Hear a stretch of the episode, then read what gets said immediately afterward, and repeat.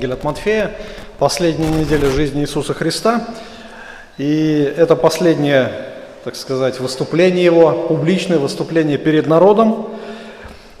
И свой взор Он обращает уже на религиозных вождей, буквально Он нападает на них. Вначале они на Него нападали, потом Он обращает, как сказать, вот этот, э, берет инициативу в свои руки и начинает уже буквально атаковать их. Но прежде чем, прежде чем э, обратиться к религиозным вождям и вынести им суровые суждения, горе вам, книжники и фарисеи, он обращается к народу и к своим ученикам.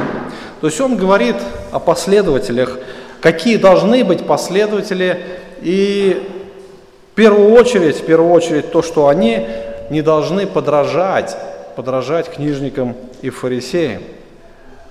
С 1 по 7 стих мы в прошлый раз с вами разбирали. Тогда Иисус начал говорить народу и ученикам своим и сказал, на Моисеевом седалище сели книжники и фарисеи.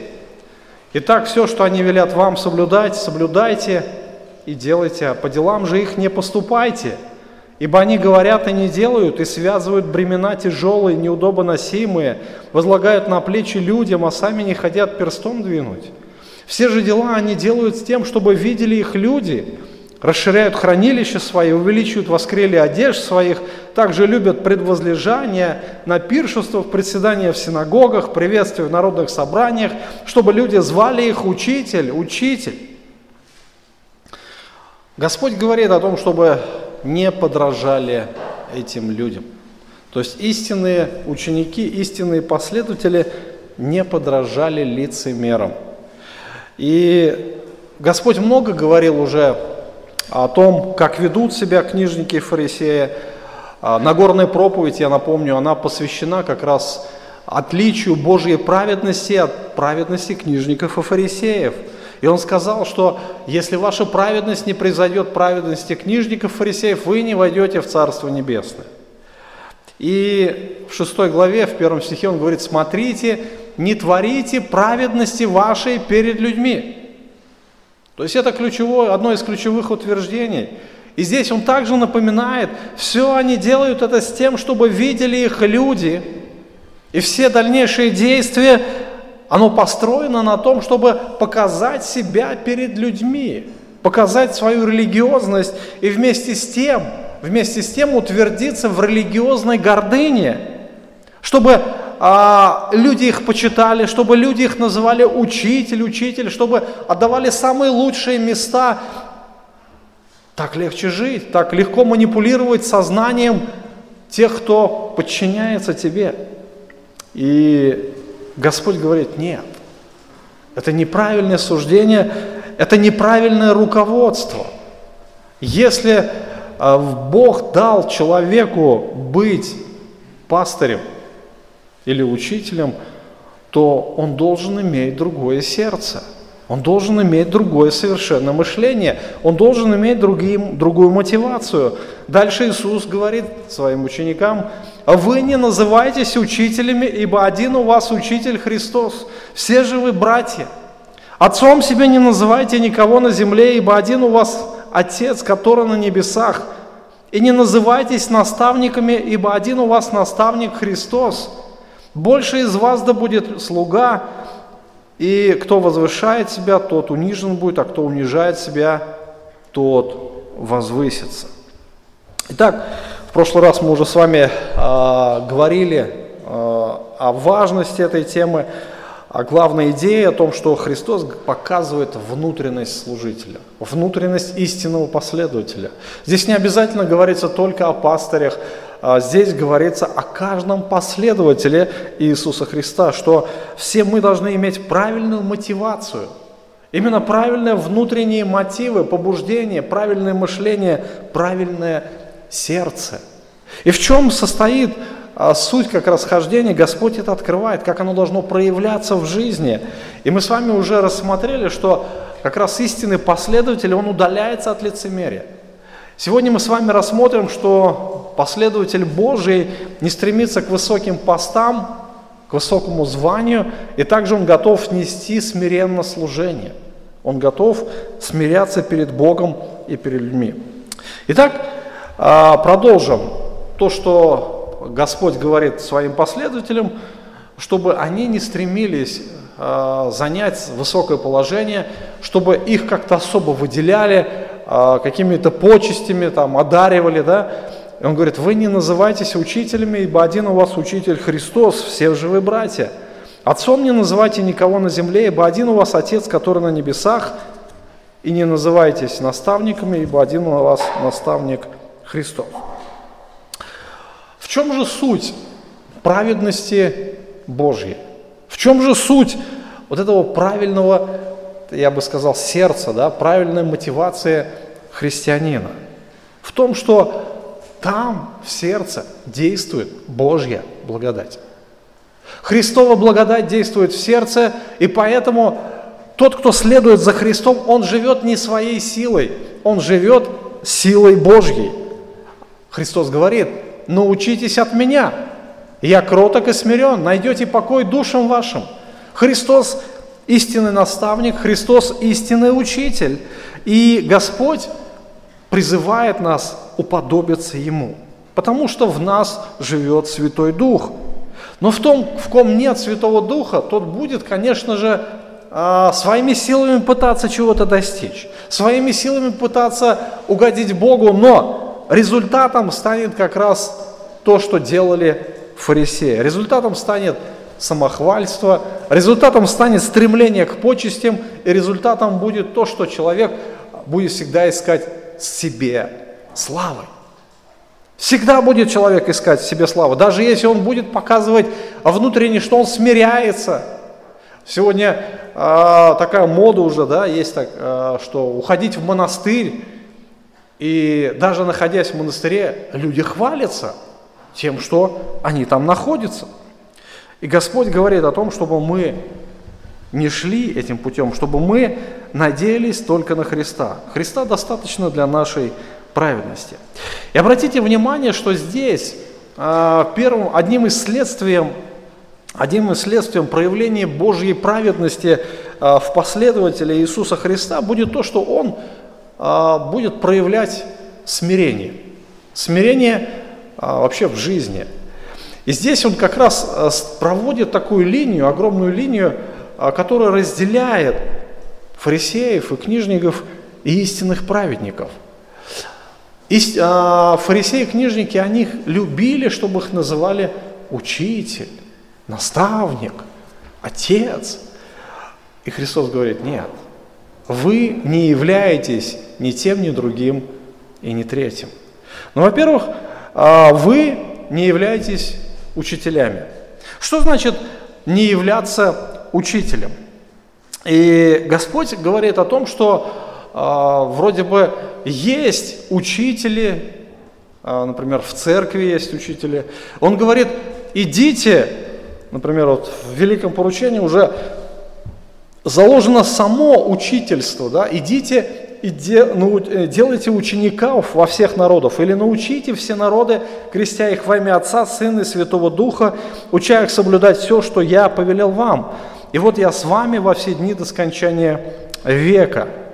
А, в послании к Ефесянам апостол Павел говорит, что Он, то есть Иисус Христос, поставил одних апостолов, других пророков, иных евангелистов, евангелистами, иных пастырями и учителями к совершению святых на дело служения для созидания тела Христова. И здесь кажется какое-то противоречие в словах Иисуса Христа. То Он говорит, не называйте себя учителем никого, и тут он ставит учителей. А дальше Иаков призывает, братья мои, немногие делайтесь учителями, потому что мы подвергнемся большему осуждению. Ибо все мы много согрешаем, кто не согрешает в слове, тот человек совершенный, могущий обуздать все тело. Вот здесь э, интересно, что в церкви есть учитель. Э, фактически а каждый христианин, он в какой-то мере является и учителем, и наставником. Родители могут наставлять своих детей, а в церкви пастыри могут наставлять паству, и также верующие могут нас учить друг друга. Так говорит Священное Писание. Но а что имел в виду Иисус Христос? Он говорил следующее, в том, что а, а, есть только одно учение. То есть буквально в этом смысле основоположником истинного Божьего учения о праведности является только Бог и только Иисус Христос. То есть буквально основатель учения. И его мы можем на самом деле назвать истинным учителем, который стоит в основе этого учения, который преподал это учение и который э, основал это учение на себе самом. Мы верующие, призванные Господом, которым Он дал великое поручение нести весть, мы всего лишь проводники этого учения. Мы не являемся основоположниками э, учения о Божьей праведности. И Господь, Господь призвал нас всего лишь донести то, что Он нам передал.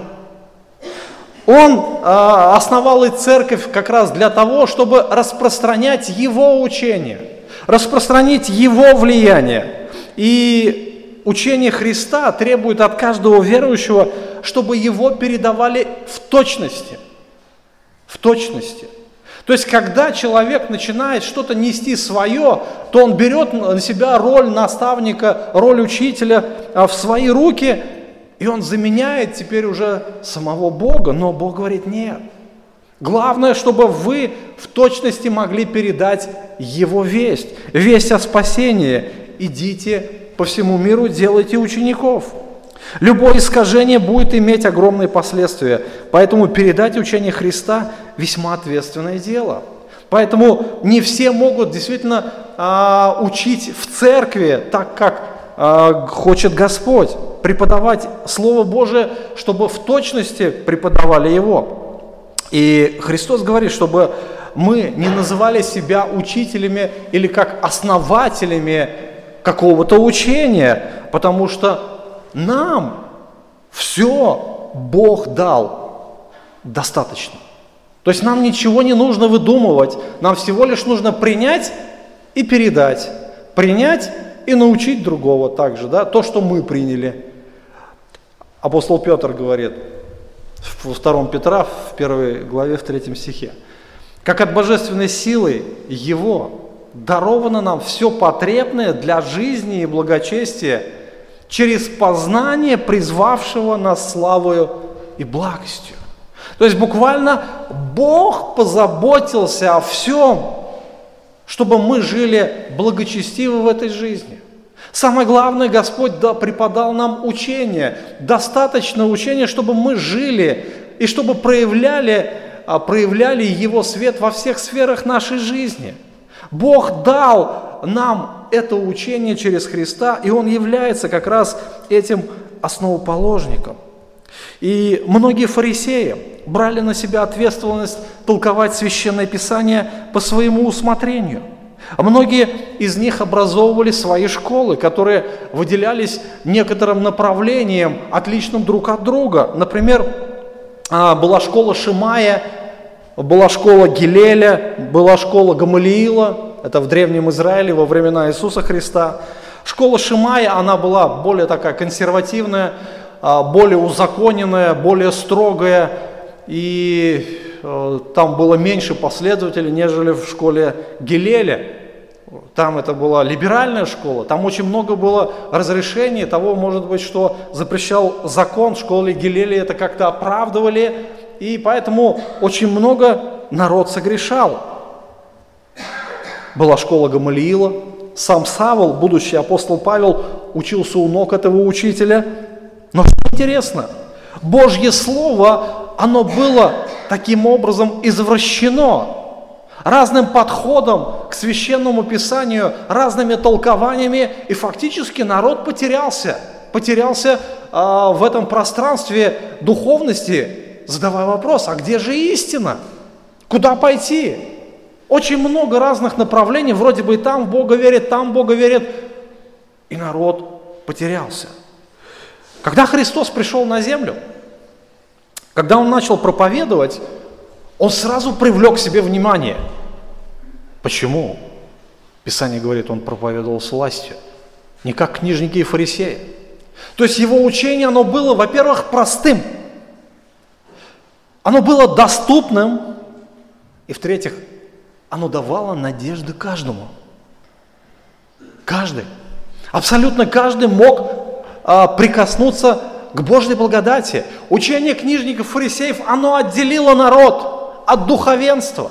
Теперь простому народу было невозможно достать до небес. Простому народу невозможно было теперь иметь надежду, надежду хоть что-то изменить в жизни. И фактически люди были безнадежны. Безнадежные. Они были отчаявшиеся. Они были больные, хромые, не имеющие пастыря. Писание много говорит об этих потерянных людях. Вы представляете, до чего довело духовенство? Духовенство – народ Божий, что народ фактически перестал быть народом Божьим. В дебрях этих учений, толкований, направлений люди утратили саму суть Евангелия, Слова Божьего. Иисус Христос, обращаясь дальше к книжникам, в следующий раз мы с вами затронем эту тему, он как раз начал с этого.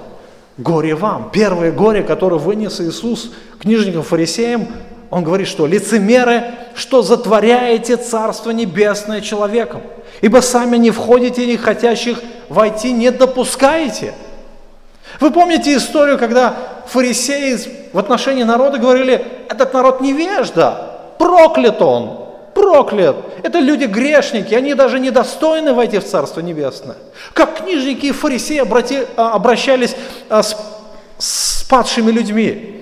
Когда блудница вошла в дом фарисея, где сидел Иисус, начала плакать, омывать слезами ноги, волосами утирать его ноги, фарисеи отвернулись с таким, знаете, презрением, с такой мерзостью, и хозяин дома подумал – если бы он был пророк, он бы знал, что это была за женщина. Иисус, обращаясь к хозяину, говорит, Симон, я знаю, кто эта женщина. Вы понимаете, фактически фарисеи, они закрыли доступ для простых людей. То есть уже родившись в Израиле, в народе Божьем, стало невозможным попасть в небеса. Невозможно. И вина всему, как раз виной всему вот эти люди, религиозные вожди, которые извратили Писание, которые запутали народ в, э, Слове Божьем, извратили Слово, и само Слово утратило суть, как спасающего Слова Божие, которое дает надежду. Поэтому, когда Иисус пришел, Иисус пришел, Он сразу привлек толпу. За ним следовали толпы. Он хотел уединиться, люди все равно шли за ним. Он сел в лодку, чтобы переплыть на ту сторону. Люди обходили озеро, чтобы опять искать его. Он не находил покоя ни днем, ни ночью. Как только он приходил в какое-то место, толпы собирались там. Люди хотели слушать и постоянно говорили, расскажи нам о Царстве, расскажи нам о Боге, дай нам надежду. И в итоге, в итоге э, безнадежные обретали надежду, голодные стали сытыми, жаждущие утолили свою жажду, погибшие обрели жизнь. Иисус является единственным учителем. Он единственный основоположник этого учения, который действительно открывает путь небеса. Путь небеса открыт теперь каждому. Любой жаждущий может прийти к Иисусу и получить надежду. И теперь нам не нужно ехать в Израиль, нам не нужно приносить многочисленные жертвы, нам не нужно совершать обрезание, нам не нужно много что делать. Теперь Иисус это все сделал за нас. Теперь мы можем просто принять Его праведность, которая открывает путь в небеса. Иисус – высший, единственный источник божественной истины, а земные учителя – это всего лишь каналы, каналы, по которым эта истина передается. Вот что нам нужно уяснить. Мы все, кто бы мы ни были, мы не являемся основоположниками учения о Божьей праведности.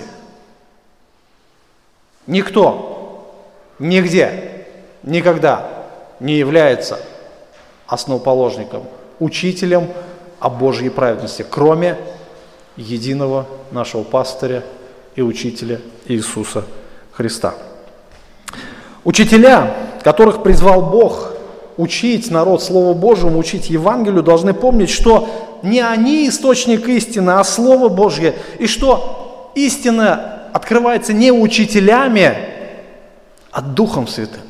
Вы понимаете, Бог ничего нам не оставил, чтобы мы не хвалились, да, что через нас, может быть, кто-то уверовал, что мы кого-то научили, что мы кого-то сделали умнее. Если Бог нас использует, то это только Его слава. Иногда мы можем говорить что-то правильное, но человеку закрыто. Вот пока Дух Святой ему не откроет, ну бесполезно. Вот хоть ты что делай, да? Хоть ты разбейся, хоть ты все ему, хоть ты ему всю Библию разложи, каждый стих, каждую букву разложи, а он все равно не уверует. Почему? Дух Святой закрыл. Никто не откроет. Пока Он не откроет, никто не откроет. Поэтому наше упование на Христа, чтобы Господь вложил в наши слова силу, силу слова, чтобы наше сказанное слово, его слово, оно достигло сердца, потому что он есть истинный учитель. Далее Иисус говорит, что не называйте себя учителем, потому что у нас один учитель Христос, а все же вы братья. Обратите внимание на то, что делали фарисеи.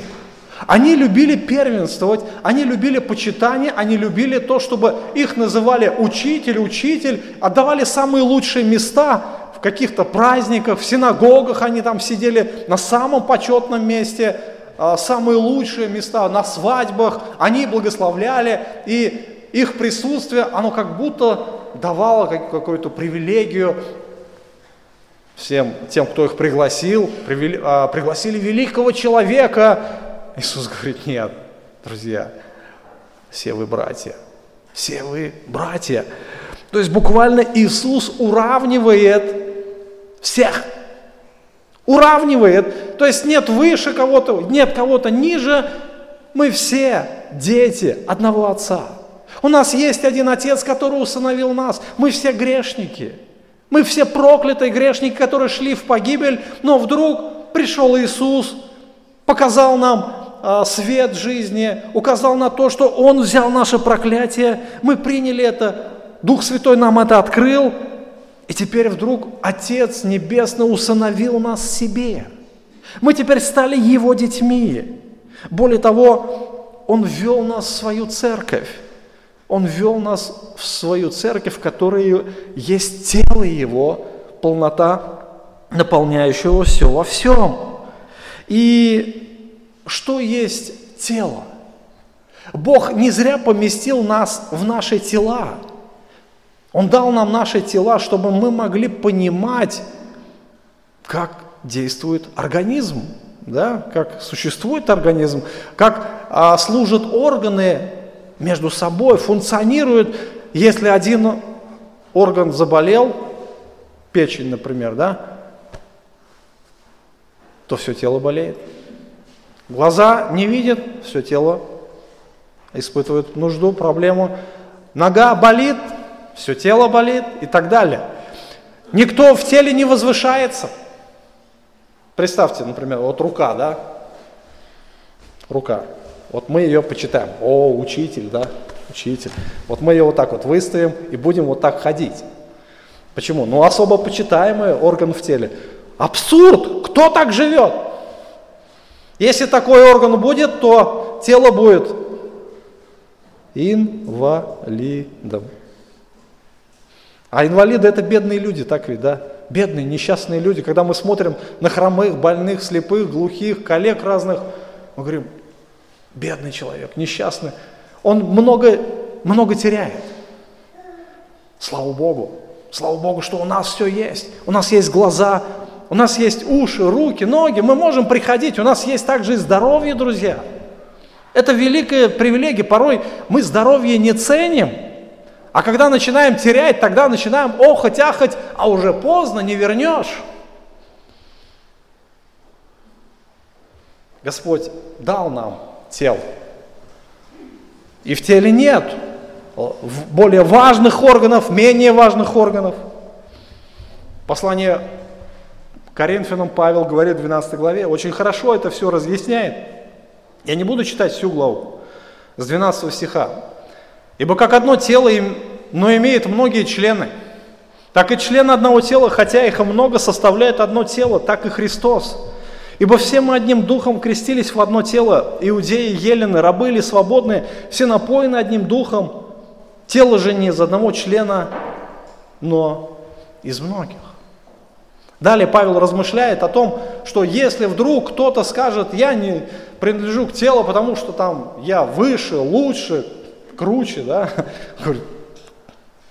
Разве так может тело рассуждать, какой-то орган? Или другой может сказать, о, я ничтожный, я маленький, то неужели он не принадлежит телу? Нет. Он говорит, все нужны в теле органы, так ведь, да? Христос говорит о каждом из нас. Все вы братья. Нету выше, нету ниже. И в этом суть божественного организма. Понимание работы организма дает правильное понимание функционирования в церкви. Никто не может возвышаться, как делали это книжники и фарисеи. Не может быть так, чтобы была какая-то часть или каста, да, каста э, освященных, элита, учители, наставники, или и часть, так, чернь, народ, проклятые, да, недостойные, ничего. Такого не может быть. Поэтому Христос говорит, что Бог дал каждому из нас определенные способности, Он дал определенные дары, чтобы мы могли служить друг другу, чтобы мы могли созидать церковь. Но самое главное, что мы все по положению равны.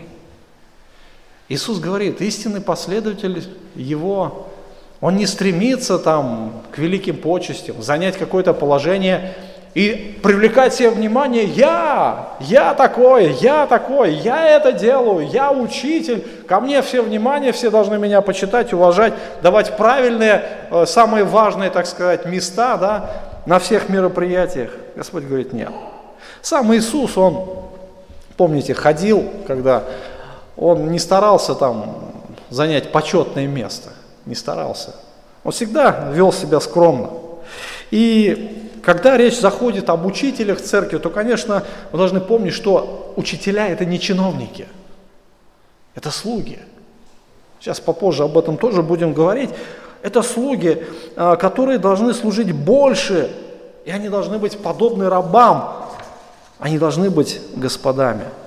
Включая а, учителя апостолов, к которым обращался Иисус вот в данном случае, да, а, все мы являемся братьями, а, все братья, а, большое братство во всем мире, неважно какого цвета кожи, неважно какой национальности, неважно какого пола, возраста, религиозного опыта, да, или же греховного опыта, неважно, если мы усыновлены Отцом Небесным, у нас нету у нас нет такой какой-то привилегии хвалиться, да, или быть чем-то особенным. Господь говорит, все вы братья.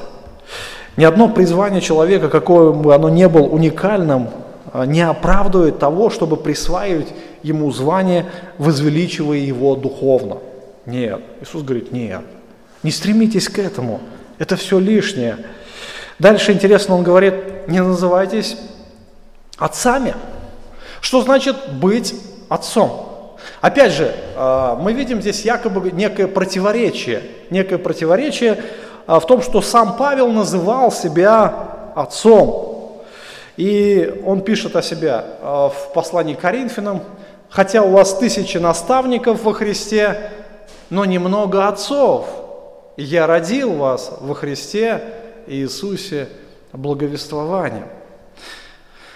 Апостол Павел, он, а, конечно же, не нарушает слова Иисуса Христа, он говорит о себе как об основателе церкви.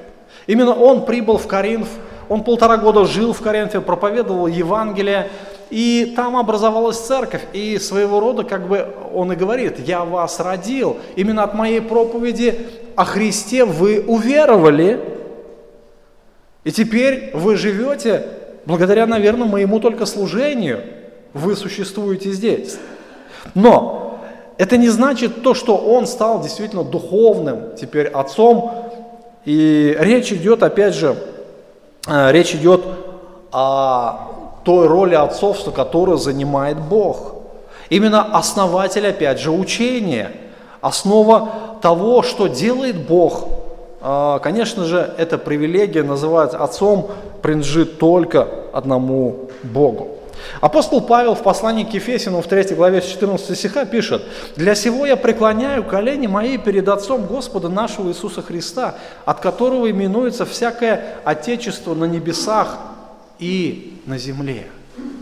Речь идет о духовном отцовстве. И это право принадлежит только в Боге, только Богу.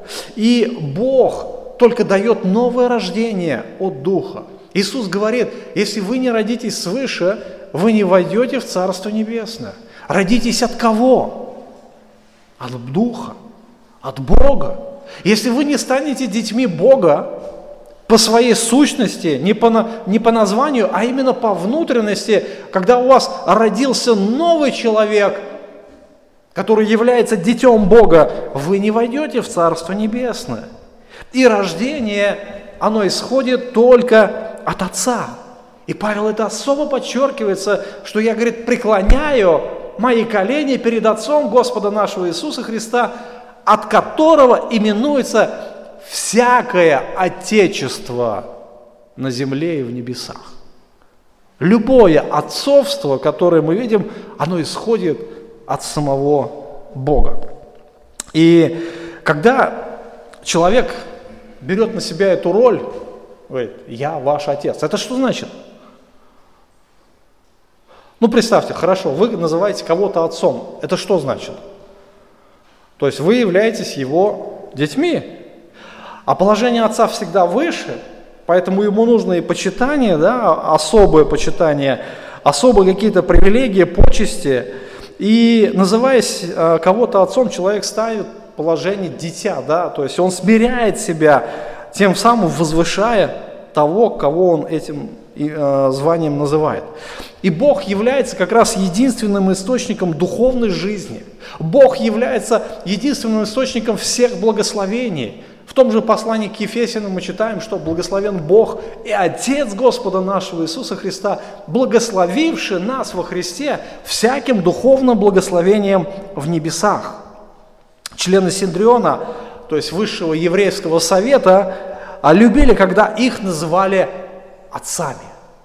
Или же основатель какой-то школы тоже любили, чтобы их называли отцами, а, особенно тогда, когда они были при исполнении своих обязанностей.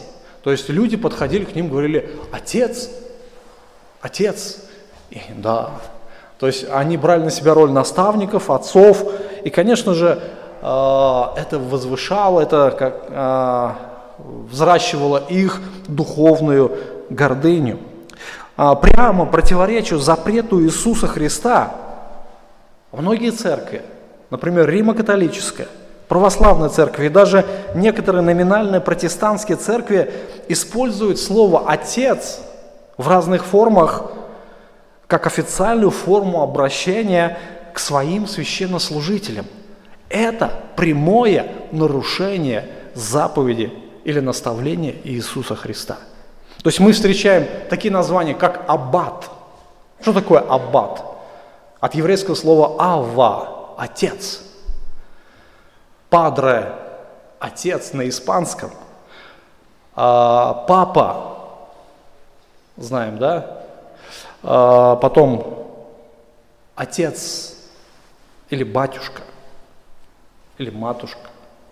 То есть все это подразумевает как раз э, духовное звание, духовное звание. И это как бы несет в себе некую привилегию. Это официальная форма. И фактически это прямое нарушение как раз заповеди, этой заповеди Иисуса Христа. Далее Иисус говорит, э, не называйтесь наставниками. То есть почти та же самая форма, как и учитель. Ну, представьте себе, есть такое в восточных, в восточных религиях звание гуру. Гуру, да, это э, учитель, наставник, тот, который э, преподает некое учение. Этих направлений тоже в восточных особенно религиях очень много. И э, наряду с другими титулами этот, э, ну, как бы это название нельзя употреблять официально э, в возвышенном смысле. В возвышенном смысле, то есть превознося какого-то человека. И это является обычным явлением в древнем иудаизме – не зря Иисус упоминает вот эти вот термины, а, не называйте там учителем, отцами, да, наставниками, потому что это все было в Древнем Израиле. И евреи хорошо были с этим знакомы, потому что это их окружало. Это была их религиозная среда. Это были их религиозные вожди. Они постоянно с этим сталкивались. И Иисус, нападая на книжников и фарисеев, он буквально втаптывает их в грязь. Он буквально срывает с них вот эти вот а, все почести, привилегии, обнажая, обнажая вот эту вот всю мерзость духовную. Он буквально на самом деле показывает их истинное лицо. Он показывает их истинное положение. Что на самом деле они захватили власть. Они являются самозванцами. Их Бог совершенно другой Бог. Не тот, который открыл себя Аврааму, а, Исааку, Иакову, отцов, отцам Израиля. Господь говорит о том, что нельзя, нельзя так превозносить. Все мы находимся в одинаковом звании перед Богом, все вы братья. И эти звания неправильно использовать, они могут стать причиной разделения между руководством и остальными а, членами церкви. А еще хуже, что э, они приписывают людям, которые являются орудиями в руках Бога, честь и славу, которые принадлежат только Ему. То есть, другими словами, э, если превозносить так человека, то он может просто воровать славу Бога. Он может просто-напросто э, зазнаться, и это послужит причиной его падения. Поэтому Иисус обращается к своим последователям, особенно тем, кому е, у кого есть призвание быть учителем в церкви, передавать его учение к служителям, к руководству, э, чтобы иметь правильную мотиву. Не стремитесь к этому. Не стремитесь быть первыми, не стремитесь тому, чтобы действительно привлечь себе внимание, чтобы действительно вас хвалили, чтобы вас одаривали почестями. Хотя, с другой стороны, есть а также а, в Писании, что а, церковь должна заботиться и о пастырях, что есть некое уважение, но не об этом речь идет, а именно о буквально слепом поклонении, что ли, так. Слепом поклонении, потому что мы должны помнить, что мы не являемся основателями учения о Божьей праведности. Мы не являемся основателями учения о Боге, чем-то особенным. Христос наш учитель, у нас Отец на небесах, и Христос наш наставник. Пусть вот эта истина, она ляжет, знаете, так вот легко, да, так вот, как елей на наше сердце, да, и чтобы мы жили этим – заботились друг о друге, почитали друг друга, уважали друг друга и любили друг друга. Но это еще не все. Иисус, заканчивая, так сказать, такое прямое обращение к ученикам, он также говорит о том, чтобы э, истинный последователь, ученик Христов, он готов был к смиренному служению. То есть Бог призывает не тому, чтобы, вот как в отличие от книжников фарисеев, да, если я что-то несу, какое-то служение, значит, я привлекаю все внимание, что это может меня возвысить и послужит, послужит э, укоренению моей гордости. Он говорит, нет, больше из вас да будет вам слуга. Кто возвышает себя, тот унижен будет, а кто унижает себя, тот возвысится. Здесь как раз показан характер истинного служителя. Господь до этого говорил своим ученикам – а, в 20 главе, мы с вами это тоже разбирали текст, а, 25 стиха. Иисус же подозвал их и сказал, «Вы знаете, что князья народов господствуют над вами, и вельможи властвуют ими. Но между вами да не будет так. Кто хочет быть между вами большим, да будет вам слугою. Кто хочет быть первым, да будет вам рабом. Так как Сын Человеческий не для того пришел, чтобы Ему служили, но чтобы послужить и отдать душу свою для искупления многих. То есть фактически Иисус а, показывает, кто хочет действительно быть первым перед Богом, кто хочет быть первым в церкви. Вот ваша истинная суть. Вот та праведность, которая проявляется в истинном служителе. Я напомню историю, как раз вот 20 главы. Что произошло? Почему Иисус сказал эти, э, это напоминание? Там было следующее. Мать сыновей Завидеевых подошла к Иисусу и сказала, говорит, Господи, а пусть а, мои два сына сядут у тебя, один по правую, а другой по левую сторону. Иисус говорит, вы вообще не знаете, чего вы просите. То есть это было почетно. Это возвышало их из среды остальных апостолов. Апостолы это слышат, и они буквально вознегодовали. Буквально исполнились такого гнева. То есть между ними сразу возник конфликт. Конфликт. То есть между ними возникло вот это разделение из-за того, что буквально все они в одинаковом положении находятся, в одинаковом положении, да, и вдруг кто-то из них ходили, стать, ну ладно, я буду командовать теперь вами, да, как бы выше быть, почитание должно быть выше. И вот другие-то говорят, а вы куда лезете? Куда вы лезете? Вы же, кто вы такие вообще, чтобы нами командовать? И вот, вот этот конфликт возник. И Иисус как бы позывает всех своих учеников и говорит, вот все, что происходит, все, что вот у вас сейчас происходит, это неправильно. Это неправильная мотивация, это неправильный подход вообще а, в деле служения и также в отношениях друг с другом. Князья господствуют а, над народами, и вельможи властвуют ими. То есть вот то, что происходит в мире, то, что происходит в мире, а, вроде бы быть чиновником почетно, да? А люди почему стремятся к власти? Ну, во-первых, это власть, да, жажда власти, командовать, что тебя слушают. Во-вторых, это деньги. Это уважение, это почет, что э, у тебя жизнь будет на порядок выше, чем у остальных. Ты будешь ездить на другой машине, не как все ездят, а на более представительской. Тебя это будет отличать. Ты чиновник. Хотя в идее, в, по идее, э, а, все должно быть наоборот. Изначально слово, вот министр, знаете, как переводится с английского? Не знаете? Служитель, служение, слуга. У нас еще такое выражение есть, слуги народа. Ну, конечно. А, слуга. И в этом был положен Божий принцип, что а, действительно человек, который занимает ответственный пост, он должен быть слугой, служить на благо остальных. У нас все поменялось. И это не только в нашем обществе, это было в древние времена, друзья, это было всегда. Поэтому Иисус говорит еще тогда, что э, э, князья властвуют над народами, вельможи господствуют над ними. Но в Божьей среде такого не будет. Потому что здесь действуют совершенно другие принципы. Здесь действуют совершенно иные законы. Божья благодать совершенно по-другому действует. И мы видим, что а, Господь открывает это, говорит, что если вы хотите быть первым в церкви, если вы хотите быть первым в Царстве Небесном, если вы хотите получить награду, то значит должны служить.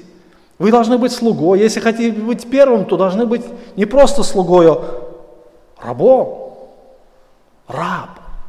Это самое низшее положение в обществе. Раб, который не имеет никакой свободы. Раб, который не имеет ничего, никакого имущества. Раб, которого вообще своего ничего нету.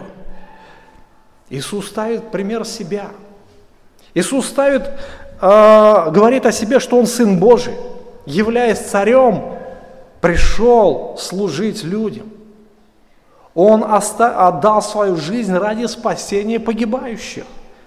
Апостол Павел в послании филиппийцам говорит во второй главе с 5 стиха, «Имейте между собою те же мысли, что и во Христе Иисусе, который, будучи в образе Божьем, не счел для себя хищением быть равным Богу, но уничижил себя, приняв образ раба, быв в подобии человеческом и по виду став как человек. Он смирил себя, быв послушным до смерти и смерти крестной. Потому и Бог превознес его и даровал ему имя, которое выше всякого имени, чтобы во имя Иисуса преклонилось всякое колено небесных, земных и преисподних, и всякий язык исповедовал, что Иисус Христос Господь во славу Бога Отца. Фактически апостол Павел показывает вот этот пример, более глубоко его раскрывая. Сам Иисус говорит, что э, Сын Человеческий не пришел не чтобы Ему служили, а чтобы послужить и отдать душу свою. И здесь Павел уже раскрывает вот эти слова, глубину этих слов, что он, будучи Богом, да, буквально Богом, он смирил себя. Он буквально отложил все свои царские, божественные достоинства в сторону. И буквально он пришел в этот мир, он принял образ раба, быв подобие человеческом по виду, став как человек. Христос стал человеком. Будучи царем, в каком положении он должен прийти как царь? По логике, он должен был где родиться? Во дворце. Потому что все цари рождаются во дворце. Волхвы пришли с востока. Куда они пошли? В Иерусалим, к царю, к Ироду. И говорят, где родившийся царь иудейский? А им и не вдомек было, что царь иудейский родился в хлеву, там, где обычно не рожают. Там не было медицинских работников, акушеров, которые могли помочь матери Иисуса. Она сама встала, спеленала его, положила в ясли. Кормушка для скота, где лежало сено. Рядом блеяли овцы, мычали коровы, пахло сеном, навозом, всякими нечистотами. В такой обстановке родился Иисус. Зимой было холодно, сквозняки наверняка были. При множестве неудобных вот этих обстоятельствах он пришел таким образом в мир – Хотя все это принадлежит ему. Дальше мы читаем о том, что он прожил, прожил эту жизнь. Он жил, э, воспитывался в бедной, небогатой семье. Он прожил эту жизнь, фактически ничего не имея. Не имел где э, крышу, где там голову преклонить, да, своего у него не было дома. Хотя фактически весь мир принадлежит Ему. Писание говорит, все им и все для Него создано. Он Господь неба и земли. Все принадлежит Ему. Но на земле не было у Него ничего своего. Он жил в бедной семье, хотя достоин был лучших дворцов. Он не имел своего имущества и жилища, хотя все ему принадлежит. Он принял образ раба, хотя был царем. Кульминацией его жизни стала самая позорная и ужасная смерть. Смерть за грехи человечества. Быв, он смирил себя, быв послушным до смерти и смерти крестной. Смерть крестная. То есть это смерть, которой умирали рабы и разбойники. Это была самая ужасная смерть, которая существовала тогда в Древнем Риме, Иисус уподобился рабу. То есть он стал рабом, по положению стал рабом и был умершлен. Но в его смерти, в его смерти было спасение и надежда для грешников, для погибающих грешников, спасение для безнадежных грешников, тех, кто уже потерял всякую надежду. Когда Иисус ужинал с учениками в последнее перед распятием вечером – то показал пример служения своим ученикам. Евангелие от Иоанна, 13 глава, с 1 стиха. «Перед праздником Пасхи, зная, что пришел его час перейти от мира сего к Отцу, Иисус возлюбил своих, находящихся в мире, до конца возлюбил их. Во время вечери когда дьявол уже заронил в сердце Иуда Симонова Искариоты а, намерение предать его, он, зная, что Отец все дал ему в руку, и что он от Бога шел и к Богу идет, встает с вечери и снимает одежду, взяв полотенце, он опоясался, затем льет воду в умывальницу и начал мыть ноги учеников, отирать полотенцем, которым был опоясан. Мы знаем эту э, историю, пасхальная история уже, э, когда Иисус собрал всех своих учеников в горнице на тайной вечере. Он написано, что до конца возлюбил их. То есть э, по еврейской традиции ну, э, все мужчины, там, женщины ходили в сандали, тогда носков не было, э, ходили босиком, и дороги были пыльные, и когда они заходили в дом, то нужно было а, помыть ноги. То есть э, при входе стояли каменные водоносы, и обычно ноги мыли рабы. рабы. Но если в доме рабов не было, то э, обычно это делали сами, да, тот, кто вошел сами. И потом, когда они уже садились кушать, у них не было столов по, по еврейской культуре, они возлежали, и обычно ноги соседа где-то находились по, поблизости от головы, где-то здесь.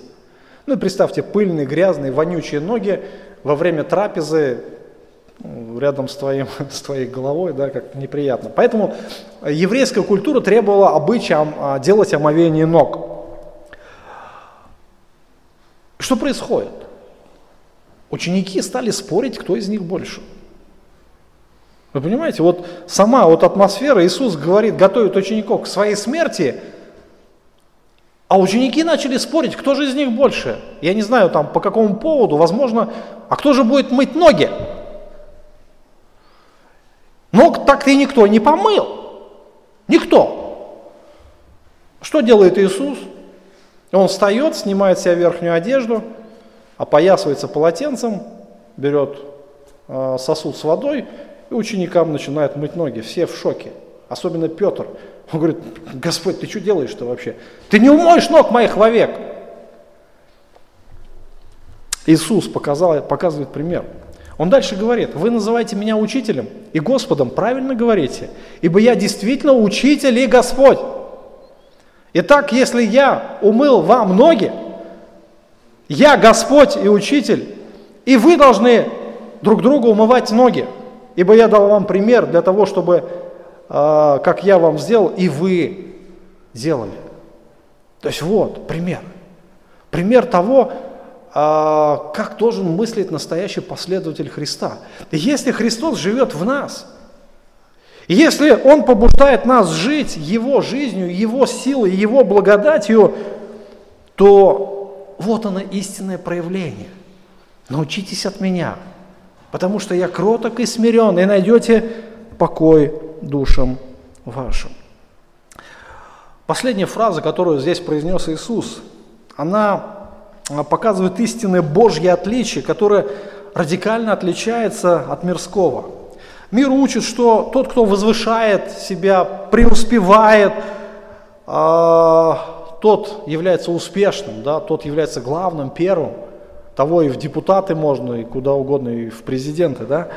А тот, кто унижает себя, проигрывает, поскольку его вытесняют другие. И общепринятый принцип успеха – это стремиться быть первым – стремится быть на коне, стремится быть главным.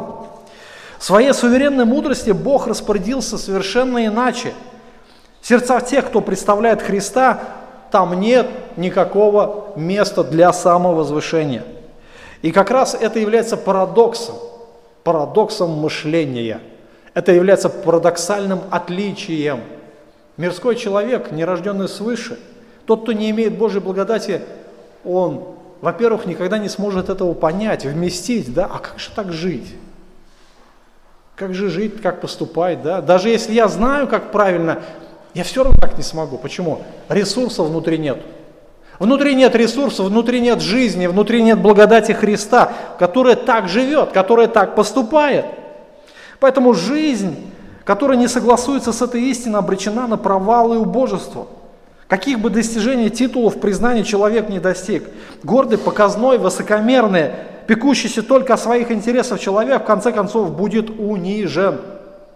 Унижен Богом и будет превращен в ничто. Самое главное, он потеряет или награду, или он вообще потеряет, не то что потеряет, он никогда и не имел вечного спасения, он обманывает сам себя. А кроткий, скромный, самоотверженный человек, желающий послужить, в конце концов будет возвышен. То есть вот он, принцип последователей Христовых, да, принцип жизни. Это сама жизнь Христа, преизобилующая в каждом верующем. Это тот ресурс, которым живет каждый верующий. Поэтому апостол Петр, увещевая, пишет, э, церковь пишет следующее. «Пастырей ваших умоляю, я, сопастырь, свидетель страданий Христовых, соучастник в славе, которая должна открыться.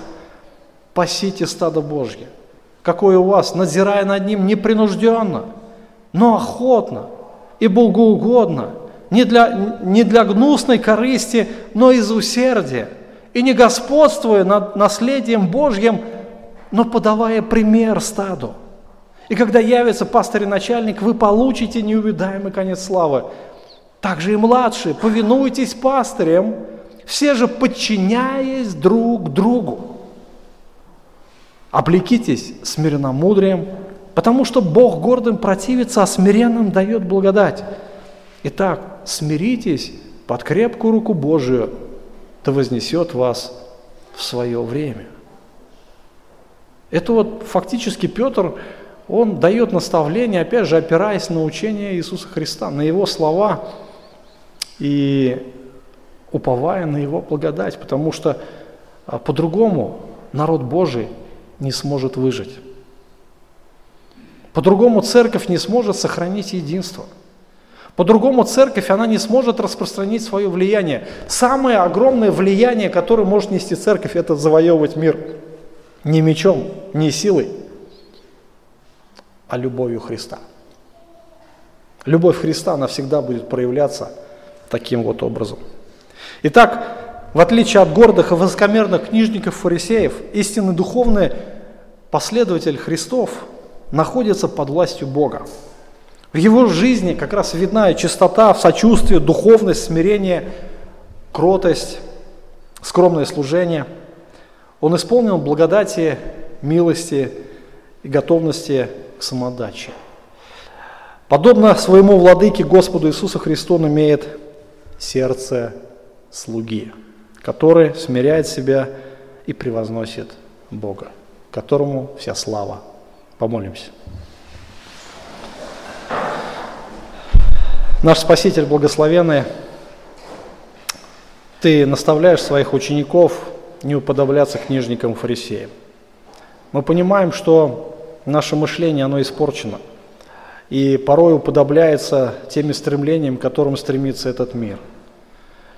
Пусть Твоя благодать, она будет царствовать в наших сердцах, чтобы мы могли уподобляться Тебе, наш Спаситель, чтобы мы могли отображать Твою любовь, нести Твое служение, которым Ты служил когда-то. Мы понимаем, что в наших сердцах нет любви, в наших сердцах нет смирения, в наших сердцах одна гордость, тщеславие. Это все чем богата наша плоть. Но мы благодарим Тебя, что Ты умертвил эту плоть, и Ты дал свою жизнь, и Ты являешь ее, Господь. Будь Ты явлен еще больше, будь Ты прославлен через нас, через наши отношения друг к другу, через наше служение погибающим людям. Пусть наши слова, слова, которые Ты дал, Ты, наш истинный учитель, оно достигнет сердец многих безнадежных людей и даст им надежду, приведет их к спасению, к познанию истины, познанию нашего Бога, Отца, Сына и Святого Духа. Тебе вся слава, наш Бог. Аминь.